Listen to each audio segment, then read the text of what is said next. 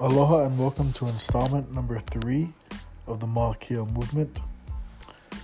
So, today I wanted to talk about my final takeaway from the book, The Anatomy of Peace by the Arbinger Institute. I just finished it today, and I must say it was a must read for many reasons. I talked about yesterday the four steps to finding inner clarity. Today I'm going to talk about the peacemaking pyramid.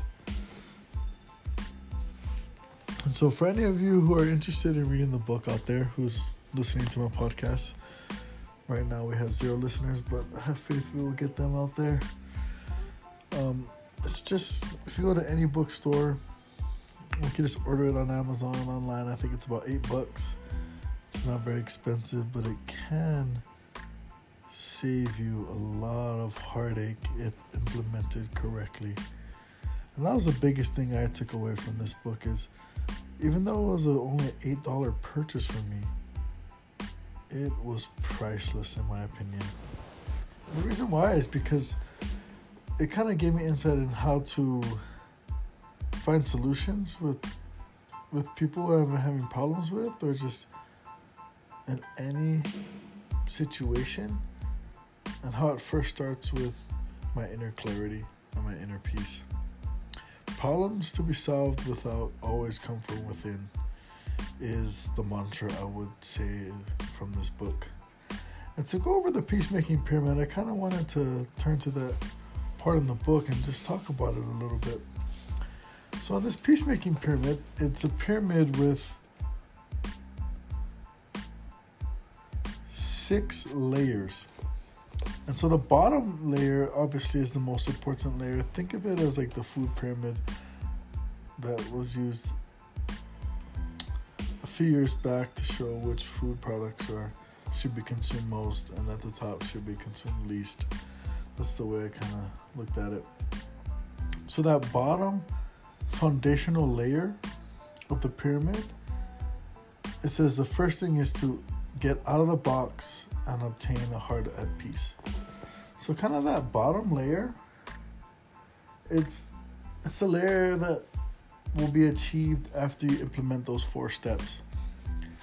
See where see how you're in a box. Take yourself to an out of box place. Look at that situation from the out of box perspective and then fourth take action. So after you complete those four steps, it is safe to say that you will have achieved the bottom layer of the peacemaking pyramid. And so this pyramid represents how you can build yourself up to solve problems that are around you that seem at sometimes unsolvable. It's because we're focusing on the wrong things. So the first thing we should focus on is to get out of the box or obtain a heart at peace. That is the foundational layer. And so the second layer, right above that, is to build relationships with others who have influence. So let's say, for example, you have a, a friend, or let's say a child who has associations or friends that you do not like. In order for them, in order for you to better understand the situation, it's important to build relationships with those friends who have influence on your child. And the reason why that's so important is because all change has to come from a relationship that is built on trust. So, the reason why that's important is because no one is going to accept counsel from someone who doesn't want to build the relationship first. So that's why it's very important that we do that.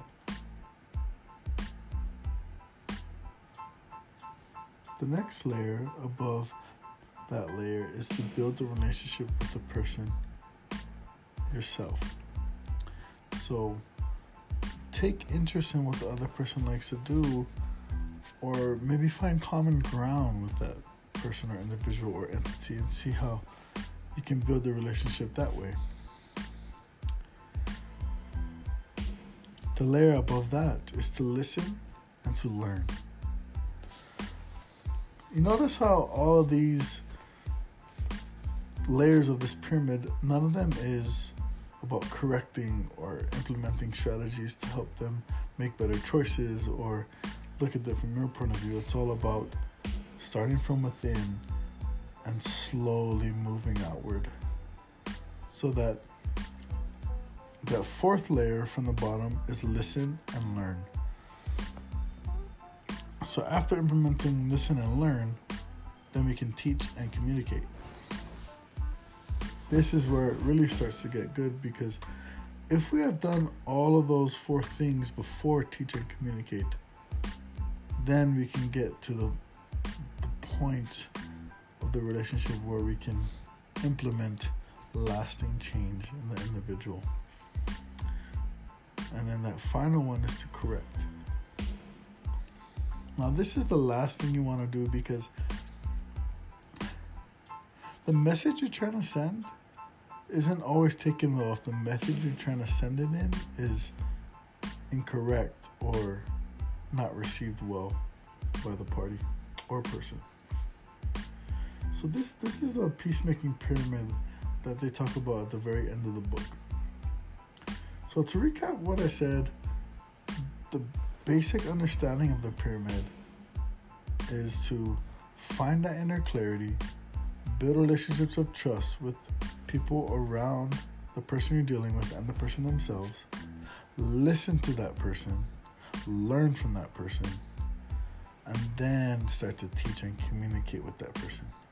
So the key is to bite your tongue, find that inner clarity, and look at it from their perspective while building that relationship. And then you can implement teaching or communication skills, which will hopefully lead to a healthy relationship where you can then instill change in that person.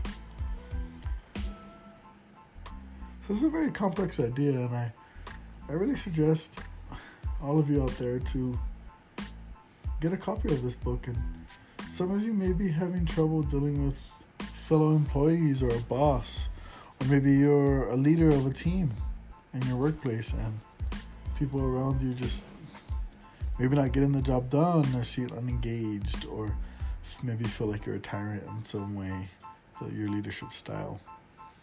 The key is to look at people for who they are as humans with fears and worries and doubts, and that they can be and will be better if looked at through the right lens. And I think that's what it really comes down to, as I've learned from this book and from, you know, starting this Makia movement to strive, to strive for, to model after, to aim my life towards something that is good. What I've learned is that the key is to first find that inner clarity for oneself. Happiness is not found on the outside, but it's found deeply and intrinsically on the inside.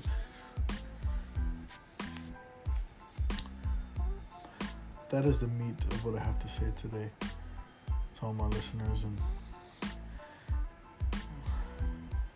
I just really hope that if there's anybody out there listening that they will really take to heart the beauty of this concept and find that inner peace before trying to help correct others on what they think is is right. Well, stay tuned for tomorrow for the another book that I'll be reading and sharing my nuggets of wisdom that I'm getting from it. The whole point of this is to get better every day. The key is to get better one day at a time, and to move the notch in your favor. To compound our efforts of trying to get better every day into massive success and happiness. Thank you for your time, and I'll see you guys tomorrow. Aloha.